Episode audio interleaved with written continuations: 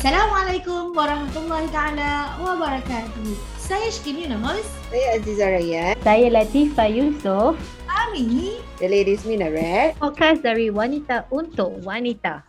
Eh, alhamdulillah. Selamat menyambut tahun baru.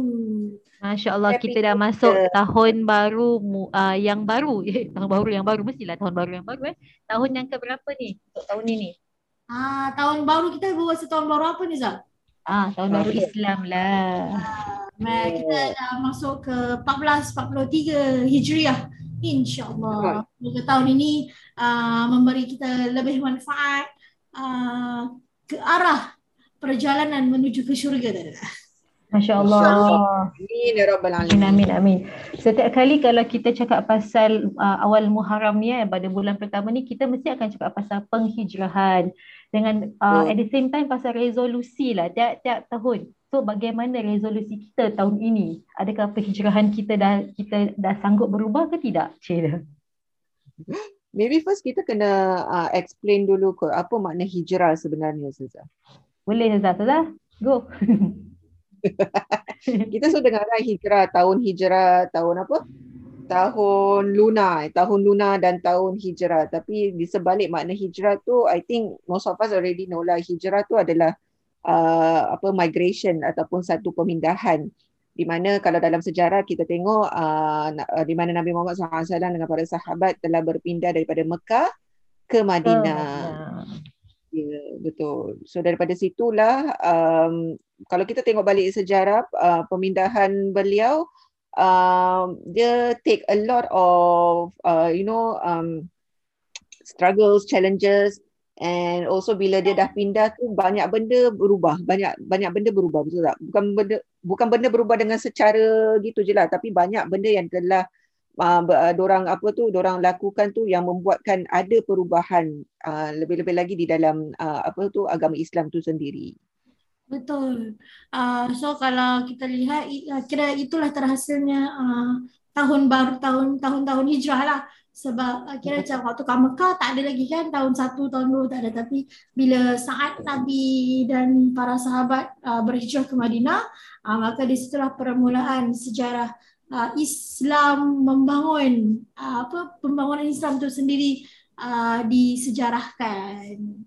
Yes, dan maknanya uh, ber, uh, bermulanya kita adapt to changes tau. Maknanya uh, dari situlah kat Madinah tu uh, dia punya ekonomi naik, dia punya sistem I think uh, apa ni sistem pentadbiran tu lebih ba- lebih baik, dan uh, everything is all in the system. So maknanya kita sebagai orang Islam ni uh, apa ni kena faham bahawanya setiap yang kita lalu ni ada ada changes, and we need to adapt to the changes, and kita kena selalu memperbaharuikan kita punya uh, niat dan sebagainya, apa hadaf kita untuk hidup. Ah uh, itulah. Because itulah apa ni penghijrahan yang daripada Mekah tu Madinah adalah awal titik ya, perubahan uh, ataupun changes yang lebih baik. So kalau kita lihat pada sejarah kan, dia bukan orang yang berhijrah je tau adapt to changes, tapi yang orang Madinah tu sendiri pun adapt to changes. Macam mana diorang dengan terbuka hati, uh, kira menerima dengan terbuka hati, uh, terbuka hatilah apa uh, kedatangan sahabat-sahabat, kedatangan uh, orang umat-umat Islam daripada Makkah tu sendiri. Sebab hmm. it's not it's not easy lah actually, sebab diorang terima tau, diorang terima mereka bukan sahaja terima begitu, bukan terima kedatangan saja, tapi terima mereka masuk ke dalam rumah mereka sendiri.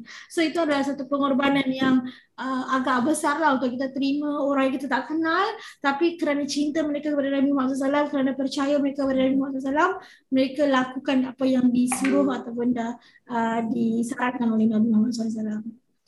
Uh, dengan bukan dia sekadar adapt to changes yang uh, menerima mereka dengan apa ni dengan hati terbuka tau, diorang macam meraihkan lagi kedatangan. Jadi sebab tu kita setiap kali kita menyambut awal Muharram, kita meraihkan uh, bulan tu dengan penuh dengan mulia sekali. Uh, dan uh, apa ni kalau kita dalam masa kita recording ni, kita dah dah melalui awal Muharram kan, kita baca doa akhir tahun, kita baca doa awal tahun. Jadi kita nak meraihkan bulan-bulan Islam ni dengan penuh uh, dengan barakah. Jadi sebab tu kita kena baca-baca, kita apa ni buatkan amalan uh, yang sebaik-baik amalan yang kalau tahun lepas tu kita dah buat, tahun ini kita kena teruskan amalan-amalan tu. Betul. So macam tadi Saza Latifa kan ada mention kan, so macam tahun baru, permulaan baru, resolusi baru. So tahun baru ni uh, dia tak lari dengan the words uh, resolusi ataupun uh, resolution. Uh, resolution. Uh, betul ke saya cakap ni? Resolution. Betul lah. Saya tadi resolution Canberra pula. Okay. Uh, apa ni, uh, apa ya, yeah, dia tak lari. Jadi macam setiap benda, uh, macam every tahun baru tu, uh, every benda yang baru tu kita nak ada satu permulaan yang baru, satu perubahan yang baru. Eh, hmm. uh, macam macam macam Islam cakap lah, apa, apa dalam Quran tu cakap apa? Innallaha la yughayyiru ma biqaumin hatta yughayyiru apa? Hatta yughayyiru nafsihi. Ma bi nafsihi. Hatta yughayyiru bi anfusihim. So macam setiap uh, apa tu, Allah tu tak akan merubah sesuatu orang ataupun satu kaum tu seandainya uh, ilas kecuali kita ni ingin merubahkan sendiri. So perubahan tu akan terjadi, uh, satu permulaan yang baru tu akan terjadi seandainya kita put a step to it, kita make a change to it, kita yang nak kena berubah. So sometimes saya macam sometimes kita tengok macam kita ni uh, living in a in a world where there is too much comfort. Macam kalau kita find comfort in a situation, in a in a living situation kan, kalau kita find comfort, kat situ lah yang kita akan berdiam diri. Kat situlah yang kita akan uh, stagnant ataupun kita akan uh, so call it stuck. Memang dia comfortable, tapi sampai bila kita nak ada nak be comfortable kan, betul tak? Macam kat dunia ni kita tak boleh terlalu comfortable. Kita nak kena ada changes to uh, make ourselves or make the world even a, even a better place. So macam setiap kali uh, apa ni, sebab tu resolusi ni adalah penting uh, setiap kali kita nak masuk ke tahun baru. So cakap pasal resolusi ni, apa resolusi Saza-Saza sekalian? Cakap pasal resolusi ni, kadang-kadang resolusi tahun-tahun lepas pun tak tercapai lagi eh. Oh. Jadi itulah, sama ada kita working towards new resolution atau kita working uh, towards uh, resolution, past resolutions yang belum tercapai-capai lagi. Betul. Ya, saya saya lebih lebih suka kepada macam okey, resolution tu memang perlu, tapi yang yang yang paling penting ialah kita kena istiqamah, kena konsisten dengan apa yang kita buat. Kalau kita tengok eh yang uh, tahun lepas tu uh, kita konon kononnya kita nak achieve puasa sunat. So kita kena check back lah, kita kena buat reflection. Uh, kita buat tak puasa sunat itu, kita increasekan ke tidak kita puasa sunat. Kalau kita tak buat tahun ni, uh, kita punya resolution tu kita kena istiqamahkan. Eh aku nak kena buat juga. So dia bukan setakat kita nak dapatkan benda baru sahaja. Benda baru tu penting kerana kita nak kena tingkatkan ilmu kita. Sebab kita sebagai orang Islam, kita tahu yang kita perlu buat yang all these five pillars. Tapi apa lagi yang kita nak mengisi kerohanian tu, kadang kita nak kena ada penambahan. Jadi perlulah kita macam reflect balik, oh kalau lah last year inilah yang aku nak buatkan, nak kena puasa dan sebagainya, nak lebihkan. So tahun ni aku nak kena konsisten, nak kena istiqamah, yang tahun ni pun nak kena continue buat. Sebab saya macam bila dah makin lama kita dah makin sokol berumur eh, kita rasa macam oh kita, pengisian hidup kita ni yang uh, nak kena ada lebih banyak kerohanian yang kita kena isikan. Jadi kita rasa uh, kita nak uh, ketenteraman tu, kita nak ada hubungan kita dengan Allah tu lebih kuat. Jadi itu yang kita nak achieve sekarang. So itulah untuk kalau saya saya punya resolution, saya nak cuba istiqamahkan apa yang saya dah buat yang lepas tu untuk tahun ni, supaya macam apa amalan kita tu lebih tambah lah. Dia first, kita life is very short, and saya terkesan eh bila dengan uh, kita baru-baru ni kita dapat cerita yang uh, satu artis ni meninggal dan sebagainya. So terkesan tau, dia terkesan kerana macam uh, life kita ni uh, uh, dah pendek, yang kita ni cukup tak amalan kita yang kita buat selama ni, biit kita ni ustazah, biit ni kita orang biasa dan sebagainya, cukup tak, adakah kita di, akan diterima nanti ya? Jadi dia buatkan saya reflect lah dengan diri saya. Jadi saya sebab tu tahun ni resolution ialah uh, to istiqamah dengan ibadah uh, ibadah yang saya lakukan. Betul, kita juga boleh ambil kesempatannya untuk kita macam uh, reflect juga dekat mungkin uh, mungkin cara kita mengamalkan agama pada masa kini pun berbeza dengan masa-masa yang lepas. Uh, sebab kita masih berada dalam pandemik lagi yang belum berakhir, yang masa yang mana masa kini Uh, tiba-tiba uh, alhamdulillah uh, hari ni lah, hari yang kita rekod ni uh, dah mula uh, boleh keluar makan balik lah eh, untuk yang bagi yang mereka dah vaksin. Tapi kalau macam before this kita kita dah kita dah ke phase three, kembali ke phase two balik, uh, ini menunjukkan apa? Menunjukkan pandemik ini masih belum berakhir dan masih masih ada lagi di mana-mana, dan di tempat lain dah start keluar varian yang baru lagi. Kita tak tahu, wallahu alam, kalau varian tu akan sampai ke Singapura atau tidak, wallahu alam. Tapi kita sebagai umat Islam di Singapura ni, kita kena terimalah kepada perubahan yang berlaku. Uh, paling kira yang paling terkesan di hati kita semua mungkin uh, kehadiran kita di masjid-masjid lah, kehadiran kita di masjid-masjid, uh, sebab sehingga kini sedih eh, sehingga kini masih ada orang yang mempertikaikan uh, kenapa masjid kena ikut cakap uh, kerajaan, kenapa masjid Kenapa masjid tak nak ikut sunnah Nabi? Kenapa masjid tak nak ini? Kenapa masjid tak nak itu? Uh, so kita kena faham, kita kena, I mean like, kalau kita nak nak nak nak, nak point fingers pun point fingers dengan ilmu lah. Um, apa apa sebab sebab apa sebab kita nak kita nak menjaga kemaslahatan masyarakat kan? Kita tak nak sama masjid dia tutup kan, masjid dia tutup lagi lah lagi lah haru tak boleh sembahyang Jumaat terus. At least sekarang masih ada peluang, cuma mungkin peluang tak sebanyak lepas, peluang tak tak tak sentiasa datang. Itu yang kita nak disuruh uh, bersyukur dengan peluang yang ada. Uh, jadi ya. Satu, ya itu namanya adapt to changes lah. Yes, betul. Lagi satu, macam when talking about adaptation ataupun kita cakap pasal um, apa perubahan, pembaharuan kan. Uh, the most important thing uh, saya terfikir pula macam kita patut check uh, hati and niat kita tau.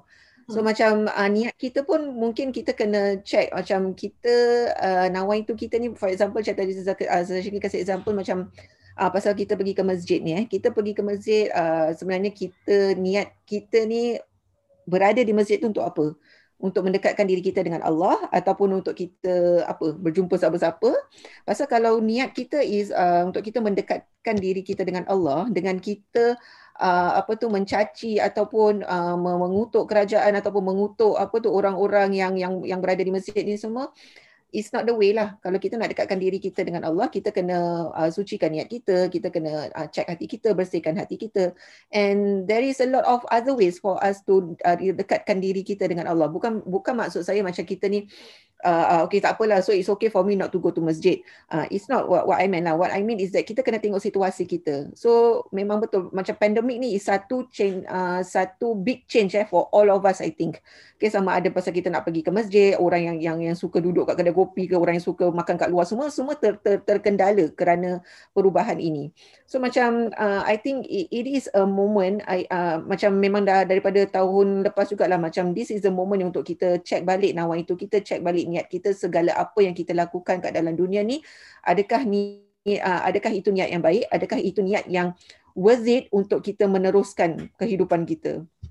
So, kita, kita, masyarakat Singapura ni uh, perlu bersyukurlah sebab nak compare tu negara jiran kita, uh, kita ni masih boleh jumpa mak bapak, kita masih boleh jumpa ahli keluarga walaupun dalam keadaan pandemik, walaupun tak sebebas sebelum ni, tapi nak compare tu negara jiran sampai apa tak jumpa mak bapak dah berapa tahun, dah dua tahun dah saya, saya rasa kira kali ni dah dua tahun. Lepas tu mana yang apa yang saya rasa yang paling affected is kes tinggi, kes kematian pun tinggi, sampai meninggal pun tak dapat tengok, tak dapat jumpa. Apa kira macam bagi mereka yang apa bagi mereka yang terkesan apa ter yang terkena COVID ni, bila perginya mereka tu tak di samping keluarga dan perginya mereka tu um, macam Masya Allah lah, macam kesian dekat uh, kira macam saya macam affected lah, macam kesian dekat ahli keluarga macam tak dapat bersama bersama-sama di saat-saat akhir tu. Yes, dengan bila da, dalam keadaan yang macam gini pun saya kan agak sedih juga kerana macam yalah macam kita tengok yang negara jiran kita tengah dalam keadaan kes yang tinggi, meninggal pun kita tak dapat tengok, sama juga dengan negara kita juga eh, kalau siapa yang meninggal kerana COVID kita tak dapat tengok. Dan tak, lepas tu kadang-kadang ada orang sekeliling ni yang macam yang tak jaga adab tau, yang macam mengapi-apikan situa- uh, situation. Uh, kata macam patutnya dalam keadaan macam gini kita kena reda pemergian seseorang dan kita kena faham uh, S O P S O P yang kita kena patuhi, tapi orang-orang ni hilang dia punya adabnya sampaikan jadikan mengutuk, uh, kita mengutuk kerajaan, mengutuk orang yang bekerja, orang yang frontliners ni yang bersusah payah. So dorang uh, apa ni dah dorang dah macam tak fikirkan tentang emosi orang ataupun their humanity and uh, in every people tu dah dah tak ada. Jadi saya macam adakah pandemik ni uh, mengajar kita menjadi orang yang kurang beradab? Macam, jadi macam terperanjat tau. Sebab tu saya rasa macam the reflection of diri kita, apa reflection yang tu kita kena perlu buat, because daripadalah kita mengutuk-ngutuk orang, daripada kita jadi orang yang macam yang tak beradab, kita kena move towards menjadi yang lebih memahami, apa lebih beradab lah. Jadi jadi kalau kita lebih beradab, jadi kita kena faham tak, oh ini sebenarnya Islam dah ajarkan kita, kenapa kita tak buat? Uh, bukan Islam tu bukan sahaja dalam keadaan kita kena buat yang kita punya solat dan sebagainya. Islam tu termasuk sekali kita menjaga kemaslahatan orang sekeliling dan juga kemaslahatan diri kita. Itu yang kita nak kena uh, kena ikut ti, ti, ti, apa kena tengok baliklah. Betul. So, itu berbalik juga kepada uh, macam hati kita lah, nawaitu kita kan. Macam sebelum kita say something, kita kena kita kena check dulu lah macam kita bila macam perkutuk ataupun kata-kata kita ni dia uh, akan membawa suatu kebaikan kepada diri kita dan kepada orang sekeliling kita ke ataupun dia sebaliknya.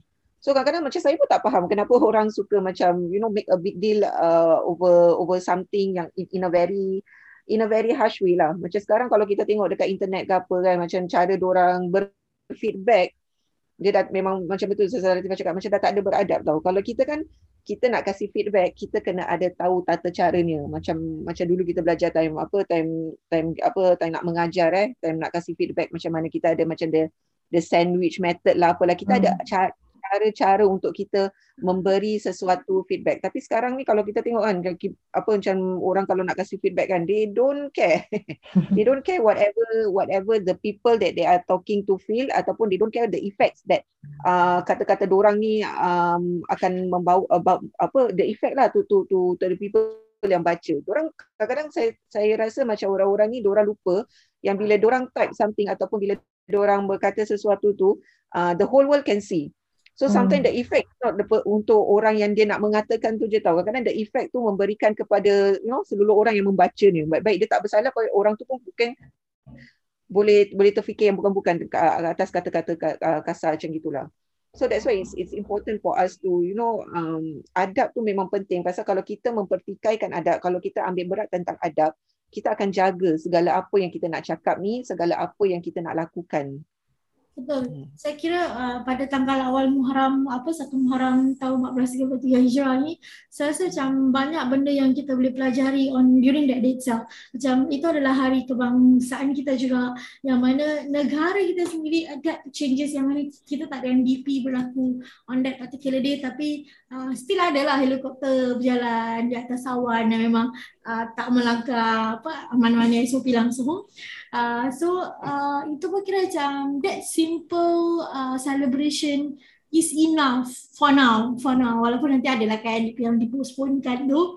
Uh, dan dalam masa yang sama macam Saza Latifa cakap lah, kita dikejutkan dengan berita pemergian seorang artis yang saya kira artis ni taklah apabila mana pun, tapi uh, saat dia pergi meninggalkan kita dalam keadaan yang macam ni, kira macam dia affect saya personally jugalah uh, sebab perginya dikira dia pergi dalam keadaan baru bersalin, uh, kira dalam apa um, apa dalam melawan COVID tu sendiri. Dan sebab apa saya saya, saya personally kira macam I'm not a fan of both pun uh, Shu'aib dengan Laura Siti Sarah, tapi saya suka tengok perkembangan mereka. Uh, kira macam macam mana diorang grow together lepas diorang berkahwin. Kira saya saya kira uh, pelajaran yang dapat kita ambil daripada apa yang berlaku ni adalah menghargai orang-orang sekeliling kita. So kalau kita tengok biasa sekarang ni Facebook biasalah diorang banyak uh, ke- banyak apa mainkan kembali rekod-rekod uh, saat hmm. mereka bersama kan. Kira macam that is beautiful.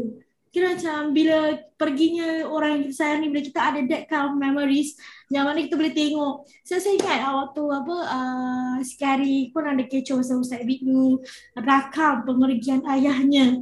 Uh, tu pun ada, ada ada isu-isu yang mana kita tak sentuh lah kat sini eh. Tapi kira macam bila saat Ustaz Abid Ustaz Abid tu cakap apa reason dia, apa reason dia buat, sebab apa bila bila arwah mak dia meninggal tu dia nak cari balik suara mak dia tu, nak cari tu susah. Sebab tu bila uh, bapak dia waktu saat-saat akhir bapak dia, dia banyak ambil video.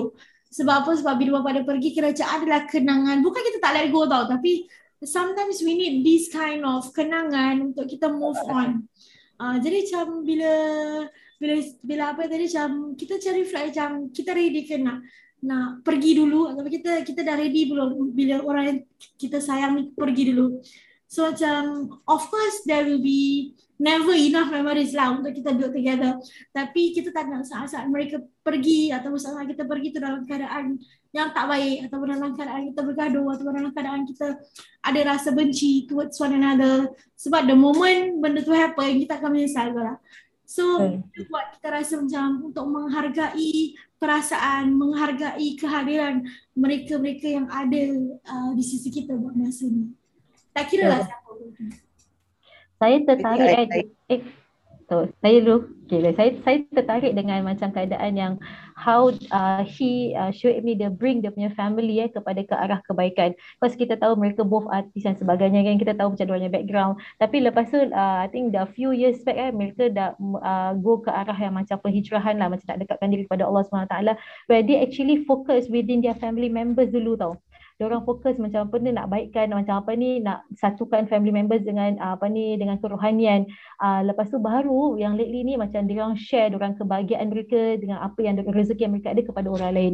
So saya rasa itu adalah satu macam perhijrahan yang cantik di mana macam yes you start small within your family members dan lepas tu baru kita berkembang. Jadi baru kita nampak rasa macam eh inilah pengorbanan aku sebenarnya, perhijrahan yang yang aku kecap yang yang aku nak selama ni. Bahawa kita nak uh, kita dulu bersama-sama yang hijrah dalam keadaan yang harmoni dengan penuh keimanan dan keihsanan dan sebagainya, baru kita uh, uh, apa ni kita share kepada orang lain.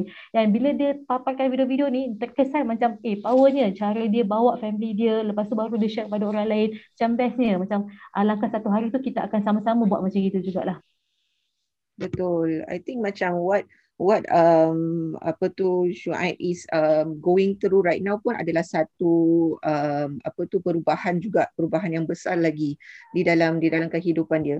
So macam uh, this this incident kan yang pemergian Siti uh, Siti Sarah ni, dia buat saya reflect tentang ayat al-Quran yang kullu nafsin zaiqatul maut. Uh, every soul tu, setiap setiap roh tu akan akan merasa kematian. So macam pasal pasal apa, saya pun follow diorang juga dengan secara tak sengaja, bukanlah saya ni peminat besar ke apa, tapi pasal uh, macam tingkah laku diorang, you know, the story that they shared among among their family, you know, their their happy moments, their all all, all the good positive vibe that that they have, they recorded itu uh, memberi satu kesan kepada diri saya. So uh, I started follow them like that, macam macam dah dah dah, dah quite lama lah. So it is macam sensasi kan, kita tak kenal dorang, kita bukanlah kawan dorang ke, kita bukan rapat, tapi pasal kita hari-hari tengok dorang dekat you know dekat dekat dorangnya story apa semua. So when suddenly like this week you you see them together with their family, and then suddenly the next week ataupun a few days later you you receive a news that macam eh okay dia dah tak ada. So it is quite a shock for us also lah kan. So macam kita pun macam uh, itu yang buat saya terfikir macam eh keadaan kita ni memang memang betul uh, kematian ni dia kita tak boleh nak jangkakan dia, memang Allah dah aturkan, dia will happen to anyone in any moment that that we can we can we can never think of. So macam memang betul lah, memang uh, beberapa hari ni buat buat buat, buat saya betul-betul reflect that macam what have I done in my life. Uh, macam if I, if I go first, what will happen to to the people that I leave behind? Saya selalu ada this um, soalan kepada suami saya uh, macam apa tu uh, if you have a choice, uh, what which one would you choose lah? Macam untuk dia pergi dulu ke ataupun untuk saya yang pergi dulu. So lately ni saya has been reflecting about that a lot, because saya selalu choose macam whatever it is, uh, I want me to go first, because I don't think I can handle Uh, I can handle the grief and the pain if you go first. Tapi sejak lately ni saya macam fikir macam eh uh, if I choose that is is quite selfish choice eh. Macam yeah. Kira kan saya pergi tinggalkan suami saya dengan tak ada isteri. Saya kalau saya pergi dulu saya tinggalkan apa tu uh, apa ni uh, anak-anak saya dengan tak ada mak, and the, the thing is I choose that. Faham tak? Macam sekarang ni kita tanyalah metafor kan, so macam saya choose macam gitu, macam it, make, it makes me selfish, tapi mm-hmm. at the same time macam kalau saya saya fikir kalau saya pergi, kalau kalau mereka yang pergi dulu saya tak tahu macam mana saya nak handle diri saya ni semua. So it it makes me really uh, reflect upon upon upon this ayat lah, and seeing macam this family macam Shu'aib ni, masya-Allah, cara dia peker, apa cara dia reda dengan pemergian uh, isteri dia yang you know yang banyak uh, budi pekertinya, yang baik akhlaknya, yang sangat ceria, yang selalu bersamanya. Cara dia memberikan keredaan ni is is is masya-Allah lah. Maybe maybe the reason dia you know they share all these things um in the world is because this is what make him you know uh, sane, ataupun this is what make him um apa tu uh, this is a uh, a good thing for him to to move on, and mm. like that that dia fikir that macam uh, dia, dia dia look at the for me dia look at the brighter side lah, like dia bersyukur dengan ada orang sekeliling yang mendoakan mereka, yang mendoakan isterinya, and that is why apa tu uh, setiap rakaman tu adalah satu benda yang bermakna kepada dia lah. So macam memang masya-Allah lah. So dia pun sekarang saya tengok macam this family is going uh, uh, her his family is going through uh, changes after changes daripada dulu eh, macam tadi Saza uh, Latifah ceritakan eh, orang punya kehidupan tu daripada diorang sebelum kahwin, uh, macam mana lepas tu diorang go through satu perubahan selepas diorang ber, uh, baru kahwin, lepas tu diorang go through a, a, a change after diorang ada anak, after diorang ada business, after diorang. So life ni memang kita tak boleh lari daripada changes ataupun daripada transition lah. So that is something that we should acknowledge and take a step forward tu lah for me lah. Betul, ni, ni adalah salah satu kisah je kan yang kita tahu. Tapi kalau kita tahu banyak banyak orang di luar sana yang kehilangan orang-orang tersayang apa disebabkan ni semua kira asbab lah, asbab COVID. Tapi memang sebenarnya ajar dah sampai. Itu yang kita sebagai umat Islam kita kena percayalah, kira COVID ni sebagai satu asbab je. Kalau belum sampai ajal, kira lah COVID tahap mana pun memang takkan meninggal. Betul tak? Uh, jadi saya kira uh, itu adalah refleksi kami lah dari T L A M untuk untuk awal Muharram ni. Mungkin ia tidak se, se apa seceria ataupun semeriah selalu, tetapi uh, saya kira uh, kita kadang-kadang kita perlukan uh, refleksi atau muhasabah diri untuk kita move on towards uh, becoming a better person uh, in the future, insyaAllah. Yes, betul. Even they say macam kalau kita nak grief pun, they orang yang nak move on, they need to grieve first, baru dorang move on, baru dorang boleh heal from certain things. So maybe uh, certain things happen, uh, even though how bad it seem, macam maybe it, it is what we human needs untuk kita move forward lah. Hmm. Betul. So saya kira uh, itulah uh, sedikit sebanyak uh, perkongsian kita pada hari ini. Uh, refleksi apa yang terjadi pada lepas supaya kita dapat uh, menjadi seorang insan yang lebih bersyukur, seorang insan yang lebih uh, melihat dengan uh, mata yang terbuka, dengan minda yang terbuka untuk kita menjadi uh, umat Islam yang bermanfaat lah pada masa kini, insyaAllah. InsyaAllah, amin. Itu sahaja pada T L A M untuk kali ini. Sampai kita bertemu lagi pada episod yang akan datang. Semoga bermanfaat, insyaAllah. Assalamualaikum warahmatullahi wabarakatuh. Over.